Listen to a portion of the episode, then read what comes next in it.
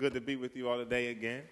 Um, my name is uh, Jeremy McLean. I'm one of the pastors at ARC, Anacostia River Church, alongside Pastor uh, Thabiti Anyabwile, who's preaching at Capitol Hill Baptist Church today, and also alongside um, Matt Schmucker, Pastor Matt Schmucker. Um, so, as you know, we've been um, going. Oh, real quick. I wanted to uh, welcome all the visitors. If you're a visitor, can you please stand? If you're a visitor, please stand. Let us know you're here. Good. I'm not going to embarrass anybody by asking you all to say your names, but the church just wanted to give you all a warm welcome. Tell you thank you if you, uh, for coming. If you have not received a visitor card, you can um, get one from the back. Uh, we would love for you to fill it out so we can contact you and give you more information about the church. So thank you for coming. We've been um, going uh, through our London Baptist Confession of Faith, 1689. That's the confession, a statement of faith that our church has adopted. And so last week we slugged our way through oaths and vows. Um, and this week we'll be going through over government. Now, again, I just want to uh, just thank um, Wyatt for just leading us in worship today. It was really, really good. Um, and I don't know about you all, but when I saw the word potentate, I was like, what in the world does that mean? so I'm glad, Wyatt, for explaining what potentate meant. Um, and yes, our Lord is Lord over all. So if you have your uh, programs, turn to page, um, let's see, turn to page nine.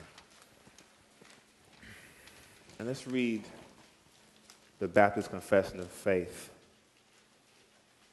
Uh, 689 together,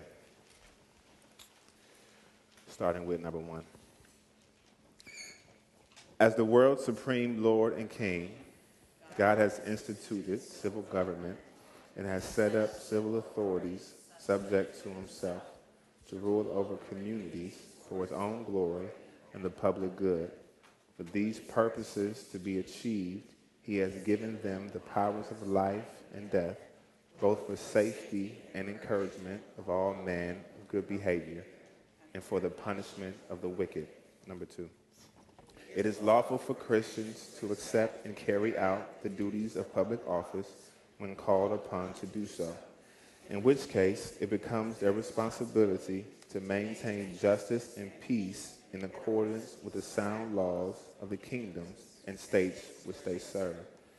New Testament teaches authorizes them to wage war when this is found to be just and necessary. Silver rulers are set up by God for the aforesaid purposes. Christians are to be subject to them in respect of all their lawful requirements, and that for the Lord's sake and for conscience' sake, and not merely to avoid punishment. They should offer supplications and prayers for kings and all that are in authority, and under their rule they may live a quiet and peaceful life in all godliness and honesty.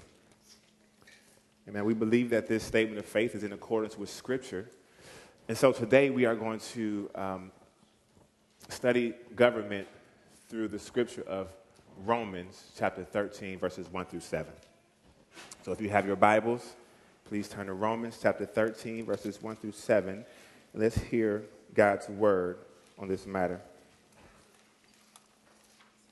That's on page 948 in the, uh, the Bibles that are being handed out to you now if you don't have one. So if you don't have one, you can raise your hand, and the young gentleman will bring you a Bible.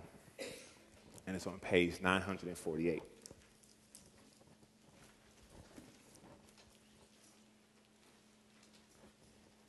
Now, as, as way of background for Romans, um, it was written to Jewish and Gentile Christians who were located in Rome.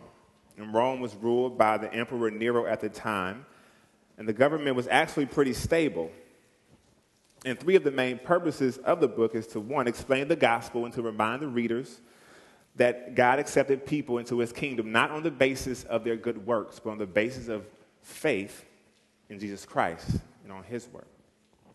The other purpose of the book is to foster unity amongst the Jews and the Gentiles and to teach them how to live amongst one another and within society. And the third purpose is uh, it was to raise financial support for, uh, financial support for missions um, for his missionary journey to Spain.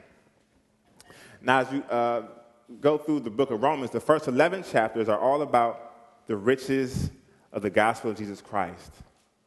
And then in chapter 12, Paul then addresses the practical implications of the gospel, how people should live.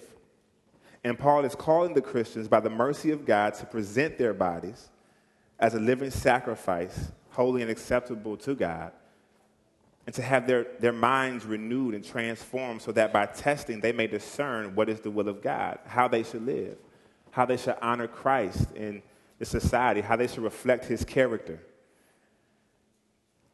how they are to do that amongst the church, and also how they are to do that amongst the government. And that's where we are right now in Romans chapter 13, verses 1 through 7. Let me read it. Let every person be subject to the governing authorities, for there is no authority except from God, and those that exist have been instituted by God. Therefore, whoever resists the authorities resists what God has appointed, and those who resist will incur judgment. For rulers are not a terror to good conduct, but to bad. Would you have no fear of the one who is in authority? Then do what is good, and you will receive his approval. For he is God's servant for your good. But if you do wrong, be afraid, for he does not bear the sword in vain. For he is the servant of God, an avenger who carries out God's wrath on the wrongdoer. Therefore, one must be in subjection, not only to avoid God's wrath, but also for the sake of conscience. For because of this, you also pay taxes, for the authorities are ministers of God, attending to this very thing. Pay to all what is owed to them taxes to whom taxes are owed revenue to whom revenue is owed, respect to whom respect is owed, honor to whom honor is owed. Let's pray.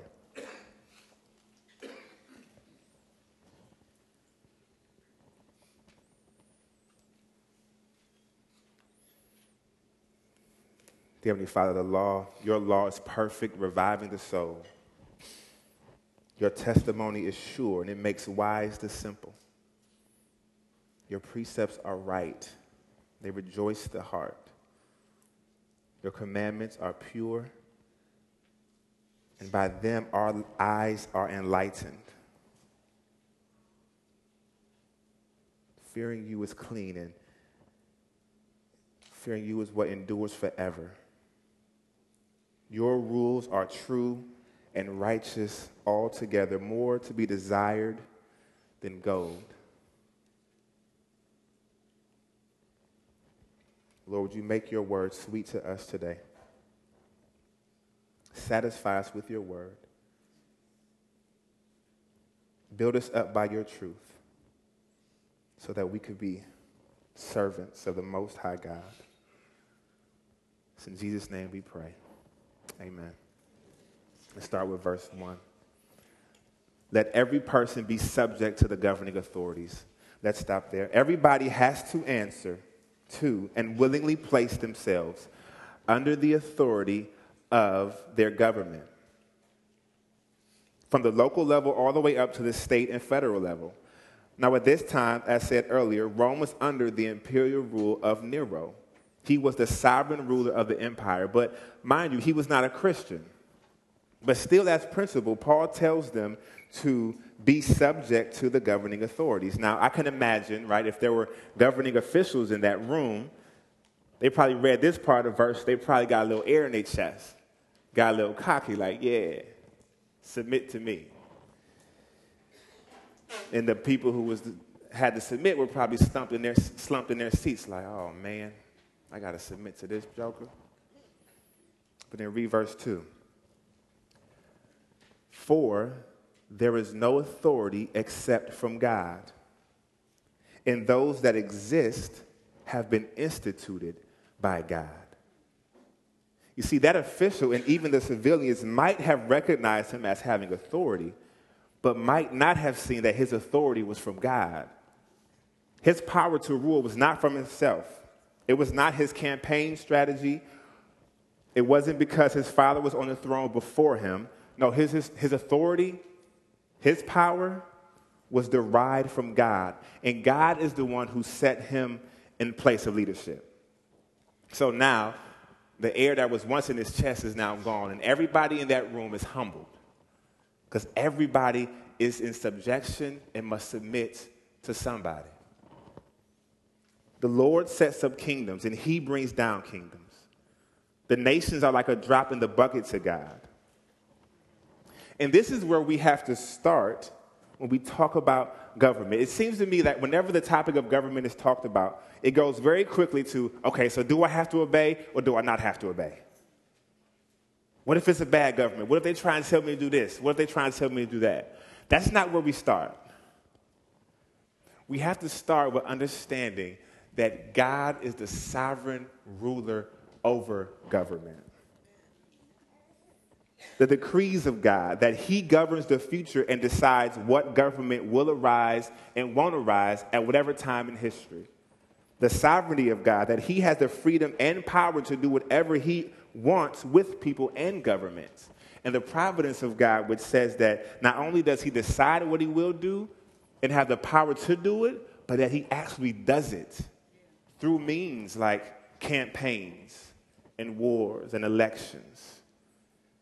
Our God is in control of government, and He is the one who gives the power to whom He wishes.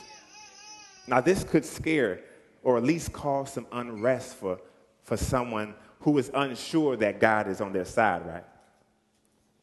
If you don't know God is on your side, that's a problem when you hear that He's in control of government. Listen to this quote it says, If you look at the world, you'll be distressed. If you look within, you will be depressed. If you look at God, you will be at rest. This quote is from Corrie ten the Dutch Christian who endured the Nazi Holocaust in World War II. Another quote We live so little in this world that it is no matter how wretched and miserable we are, if it prepares us for heaven, it is good. What is 40, 50, or 60 years when compared to eternity? This quote is from Jupiter Hammond, who had been a slave practically his whole life.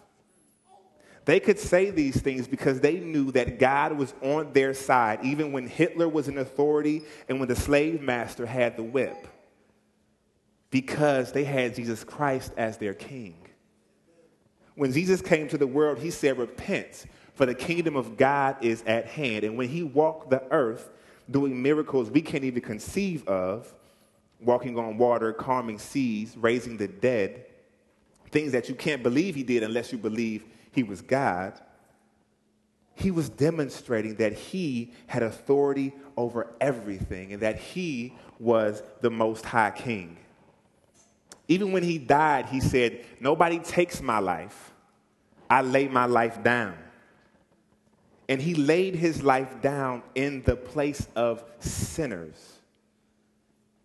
See, everybody who has ever lived has resisted the authority and the rule of God. And that has earned them death, that has earned them God's condemnation. But in Jesus' love for sinners, he laid down his life in their place. He laid down his life so that people would not have to endure the wrath, but instead can, can, be, can partake in the blessings and the inheritance of heaven. He did that for sinners. And if anybody would turn from their sin and turn to Jesus Christ, turn from their ways of rebellion and submit to his lordship, then just as sure as Christ has now risen from the dead and is now seated on the throne in heaven, is as sure as it, is, it will be for you when you rise from the dead, that you will be a citizen of his kingdom. This is the kingdom that Corrie ten Boom and Jupiter Hammond received by grace through faith in the Lord Jesus Christ. And this is what you can receive also. Jesus came to die for sinners. And there's no sinner outside of his grace. So come to him. And if you have received Jesus Christ as your Savior and you are now a citizen of His kingdom, we cannot look at government through the lens of God's power. And, bef- and before we even can talk about civil disobedience and revolution, we can lift our hands and say, It is well with our souls. It may not be well with our bank accounts when they hike up the taxes.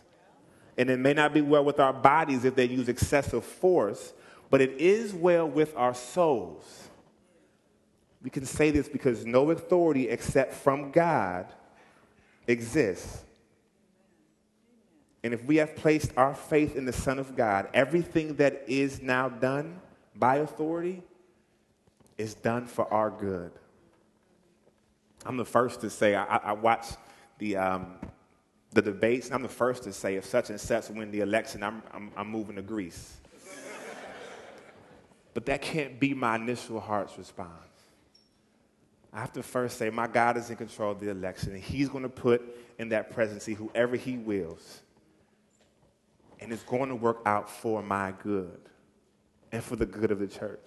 It will. And we can trust that. Now, if you're a politician, how I wish, I wish, if you're a politician, I wish you would become a Christian. Not so that we can have a Christian government, right? Because there is no such thing as a Christian government. The only time that will occur, when, will occur is when Jesus Christ will come and reign. I hope you will become a Christian so that you will enjoy the freedom of having your sins forgiven, that you could worship the true and living God, and so that you will not experience the hell of those who turn their face from Christ. But listen, if you do not become a Christian, please remember that the authority that you have is from God. You can read about Pharaoh in the book of Exodus, King Nebuchadnezzar and King Belshazzar in the book of Daniel, Herod in the book of Acts. When these rulers looked out on all they had done and began to exalt themselves over God, that was the beginning of their ruin and the ruin of their nations. And when they abused and oppressed their people, God took note of it. And though he may not have judged them immediately, judgment did come. So please, please stay humble. Appreciate the position you're in. Use it for the good of the people. But as stated, know that the, God's kindness towards you in granting you this position is to lead you to repentance. Same thing for us parents, same thing for bosses, pastors. God is a defender of the weak. If we abuse or neglect our authority, God will judge and he will be provoked to anger. So we must strive with all we have to submit to God and submit to all authority. Verse 2. Therefore, whoever resists the authorities resists what God has appointed, and those who resist will incur judgment. Because government is an institution that was appointed by God, to resist or rebel against this authority is rebelling against God. And please notice that it doesn't say that it's like resisting God. No, it is resisting God. And because it is resisting God, it may receive judgment, either temporarily by the government or eternally by God Himself.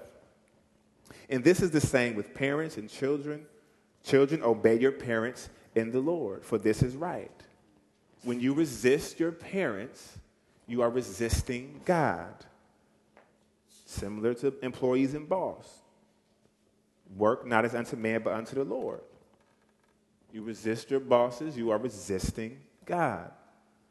Now, the caveat or exception logic, logically flows from verse 1. God is the ultimate authority, right? So, the main times when we are obligated to resist authority is when the authority is resisting God, either by commanding us to do wrong or by not allowing us to worship God and do right. And there will be times when government authorities or parents that has been appointed will act contrary to God's will. But that is not the point of this passage.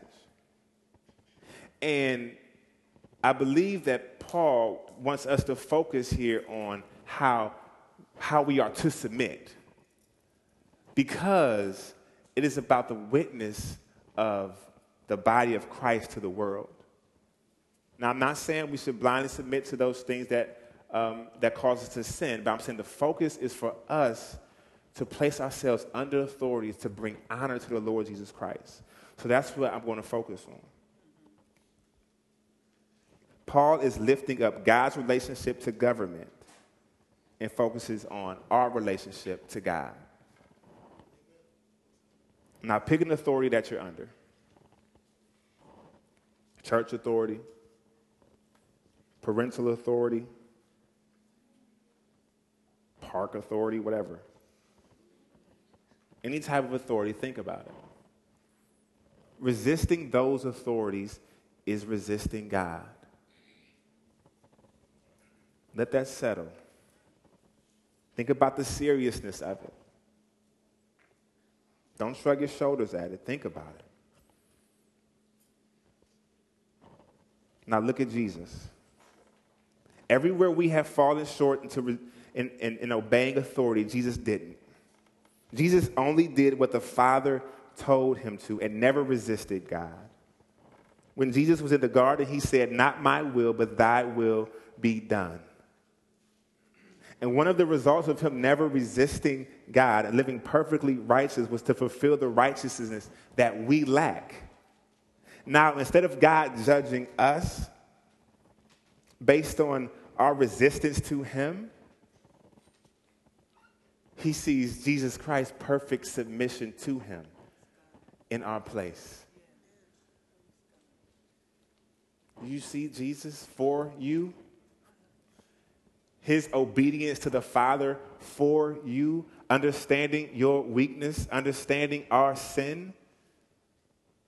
This is grace. This is a gracious gift to us. His, perfect life is a gracious gift to us. And we should accept it. Because that's the only way we can stand before God. That's the only way we can stand before God. So accept this gift. But it's not just that we are rejecting God when we reject authority, but we're also rejecting God's good plan for us. Look at the next two verses. For rulers are not a terror to good conduct, but to bad. Would you have no fear of the one who is in authority? Then do what is good, and you will receive his approval. For he is God's servant for your good. But if you do wrong, be afraid for he does not bear the sword in vain. For he is the servant of God, an avenger who carries out God's wrath on the wrongdoer. The government is God's servant.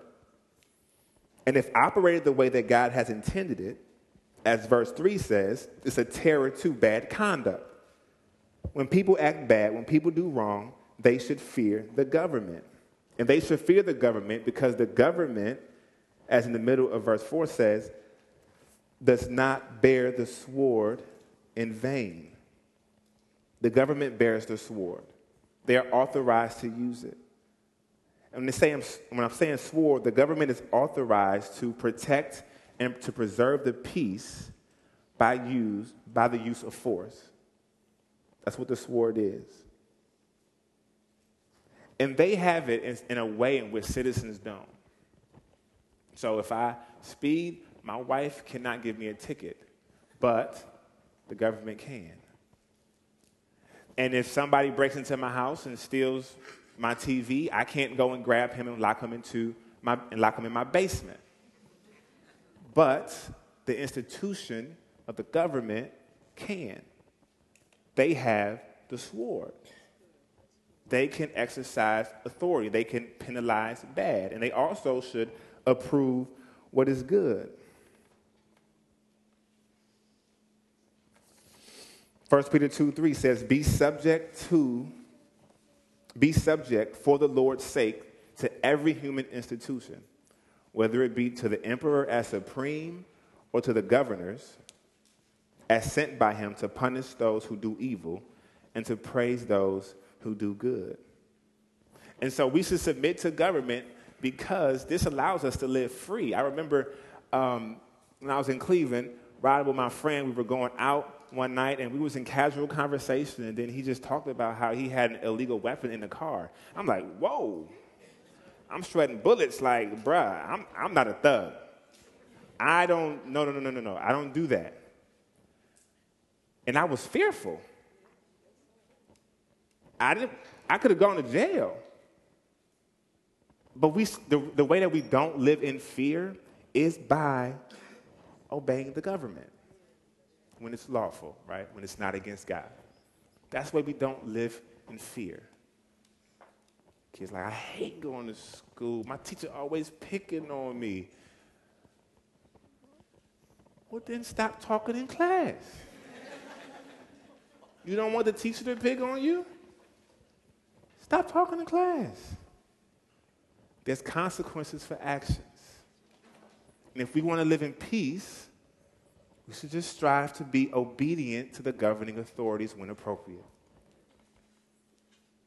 And Paul says that they are servants of God and servants for good. Now, one might ask, how do you define good, right? Well, Paul, turn to Romans chapter 2, verse 14, really quickly.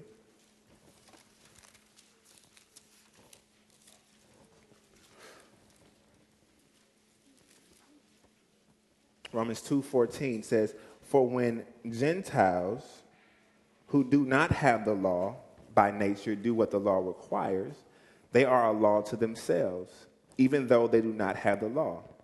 They show that the work of the law is written on their hearts, while their conscience also, while their conscience also bears witness, and their conflicting thoughts accuse or even excuse them. On that day when, according to my gospel, God judges the secrets of man by Christ Jesus.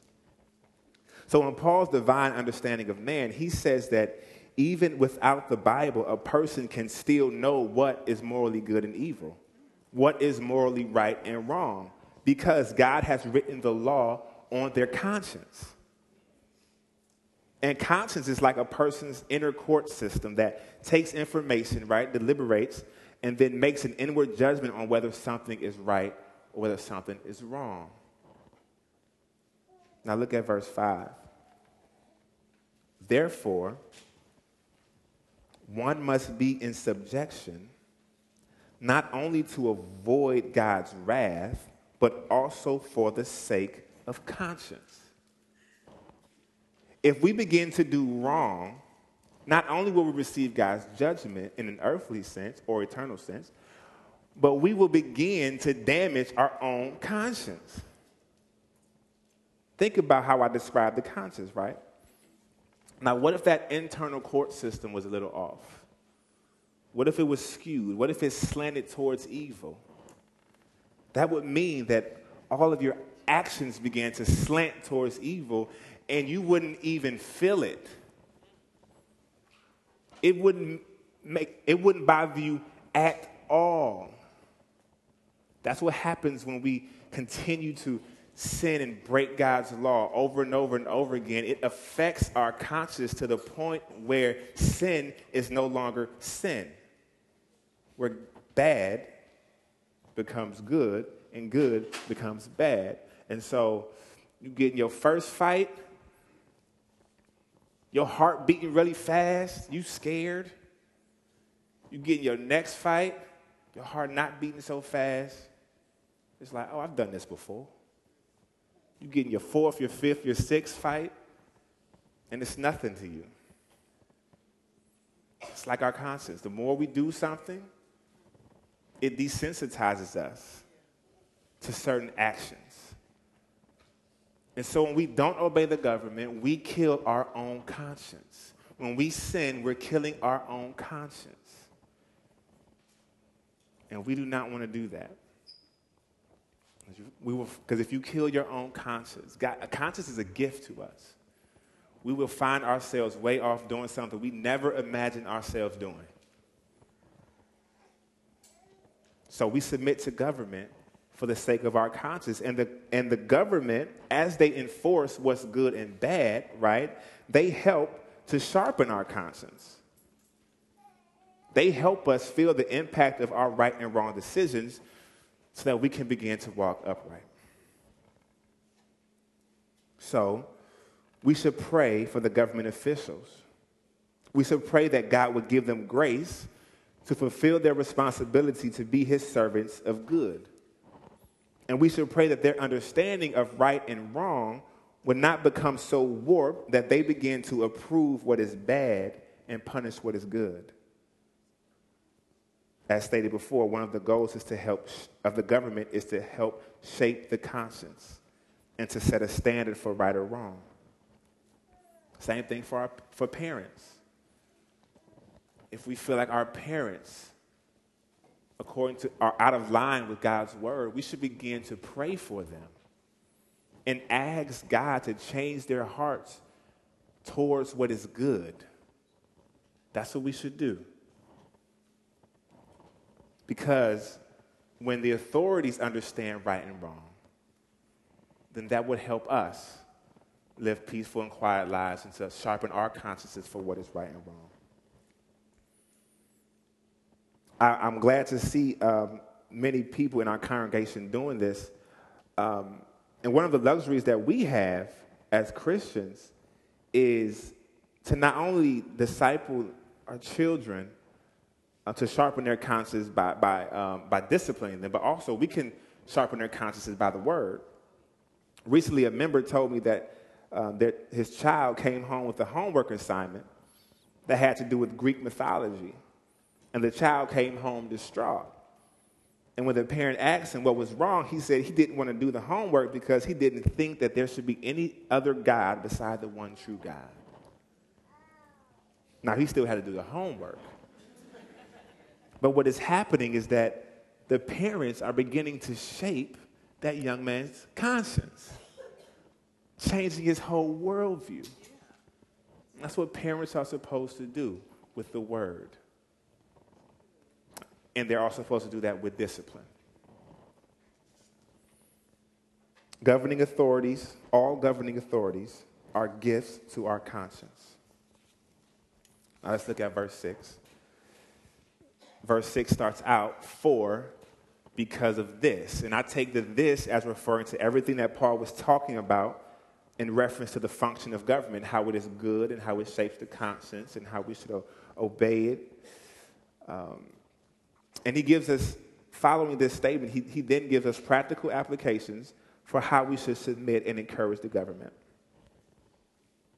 He says, you also, you also pay taxes, for the authorities are ministers of God, attending to this very thing. Pay to all what is owed them, taxes to, taxes to whom taxes are owed, revenue to whom revenue is owed. Now, this act would set the believers apart from others because at that time people didn't want to pay taxes.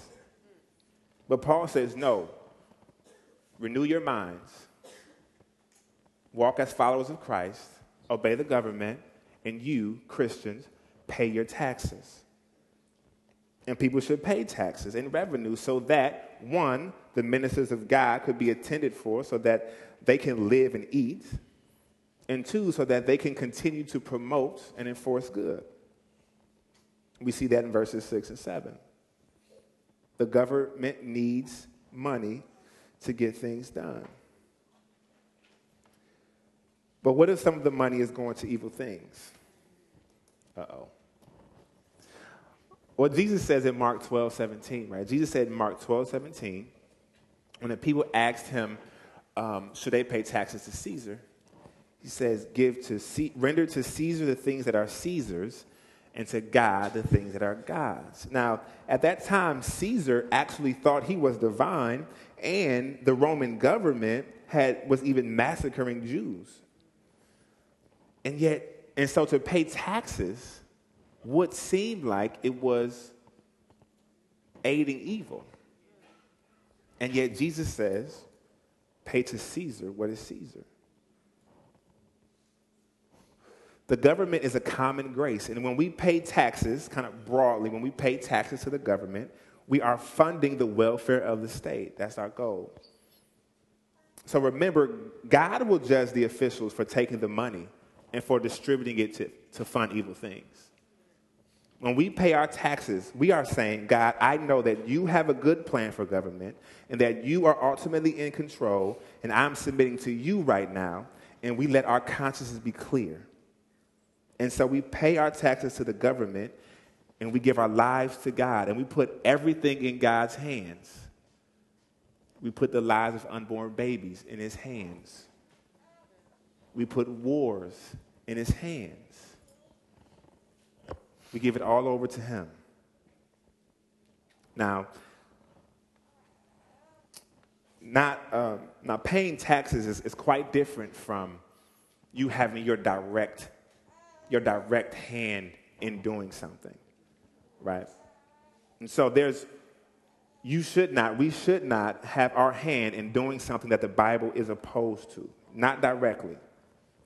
And so, speak point blank, Kim Davis should not have signed off on those um, marriage certificates because she's not to um, affirm any type of marriage that outside of God's the biblical grounds that God has presented in, the, in His Word.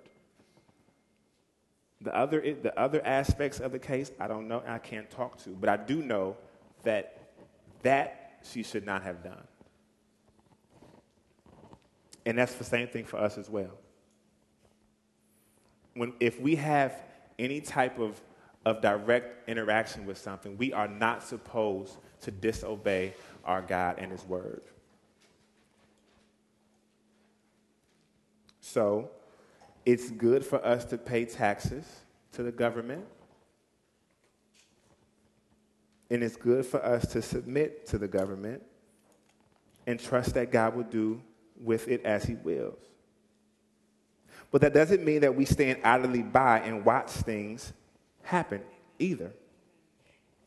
So it's good for uh, uh, Andrew Nichols, right, to, for us to pay our taxes and also to peacefully protest against Planned Parenthood.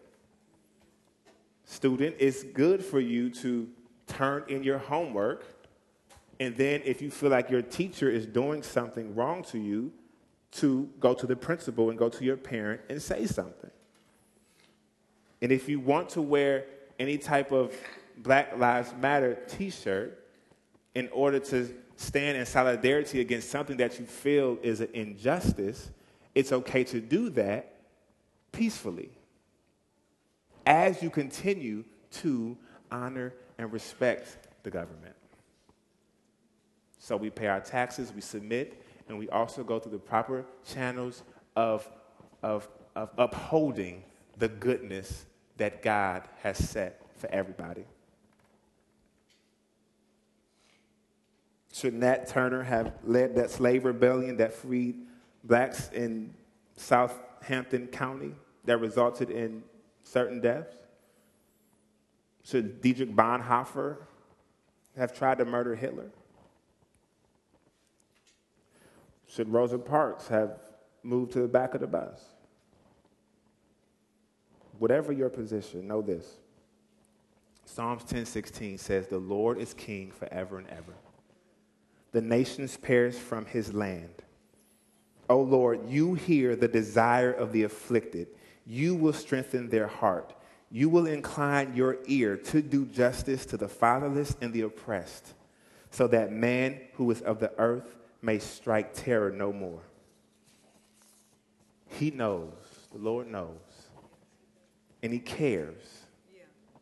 And, by, and by whatever means, in this time or in the next, he will avenge and does avenge the wicked. Let's look at verse 7. Therefore, with that in mind, we should respect, give respect to whom respect is owed, honor to whom honor is owed. So we should not only pay money, but we should also pay respect and honor to those in authority so, so that they can feel encouraged, not only materially, but also kind of emotionally, psychologically, to keep doing the good work that God has ordained for them to do. We should not defame or drag the government officials through the mud. There is one thing to disagree with a person's platform or agenda, it's another thing to attempt to publicly shame an individual. We should approach the authorities with respect. We should also encourage the government officials. There is nothing so discouraging as not being recognized for what you do. And there is nothing more encouraging than being praised and honored for what you do. We should always seek to point out the ways that they are being good servants of God and applaud them for it. Same thing with children and parents. When was the last time, children, you told your parents, Thank you for being a good parent to me? Encourage them. They might extend your curfew. Same thing with bosses and employees. Encourage them. You might get a raise. But we don't do it to get raises and we don't do it to get curfews. We do it to please our Lord and Savior Jesus Christ. That's why we do it. And, that's, and we praise God for government, right? We do, we do not hate the government. The government is a gift. I hope you've seen as we've gone through these passages, the government is a gift to mankind to help them flourish, to thrive, to feel safe. God has shaped and fashioned us and knows our tendencies and our proclivities to hurt rather than to heal, to break rather than to build up. Therefore, we must support the good that government provides. We should not despise teachers. We should not shun rulers. Because when we do that, we are resisting the good gift that God has provided. And finally, we have to remember that even on the government's best day, it still falls extremely short of the kingdom to come. But that makes the kingdom to come all the more better, doesn't it? Listen to the kingdom to come and uh, how it's described in Isaiah 11, 1 through 10. There shall come forth a shoot from the stump of Jesse, and a branch from his roots shall bear fruit. And the Spirit of the Lord shall rest upon him the Spirit of wisdom and understanding, the Spirit of counsel and might the spirit of knowledge and the fear of the Lord. And his delight shall be in the fear of the Lord. And he shall not judge by what his eyes see, or decide disputes by what his ears hear. But with righteousness he shall judge the poor, and decide with equity for the meek of the earth. And he shall strike the earth with the rod of his mouth, and with the breath of his lips he shall kill the wicked. Righteousness shall be the bait, the belt of his waist and faithfulness the belt of his loins. That is the king of our kingdom that is to come. And that root of Jesse is Jesus. And I'm to keep reading. The wolf shall dwell with the lamb, and the leopard shall lie down with the young goat. And the calf and the lion and the fattened calf together, and the little child shall lead them. A cow and the bear shall graze, their young shall lie down together, and the lion shall eat straw like the ox. The nursing child shall play over the hole of the cobra, and the weaned child shall put his hand on the adder's den. This is just showing how peaceful that kingdom will be. There will be no conflict in the kingdom to come. So much so that a little kid will be able to play by a rattlesnake and it will be a pet.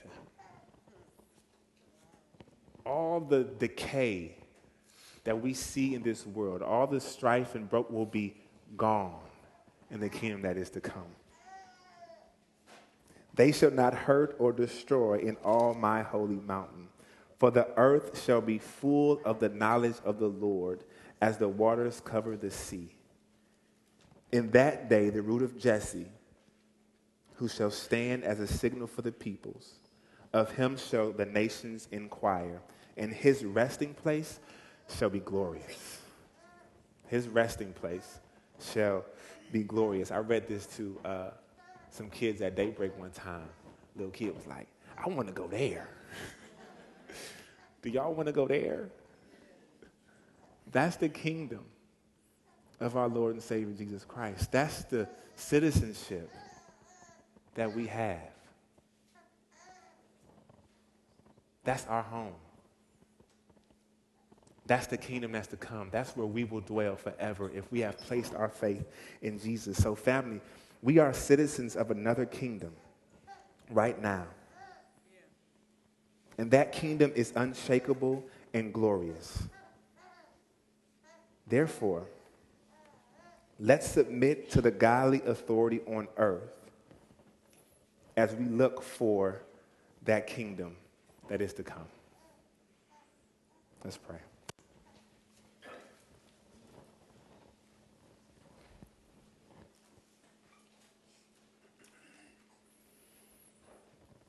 Our Father, which art in heaven, hallowed be thy name.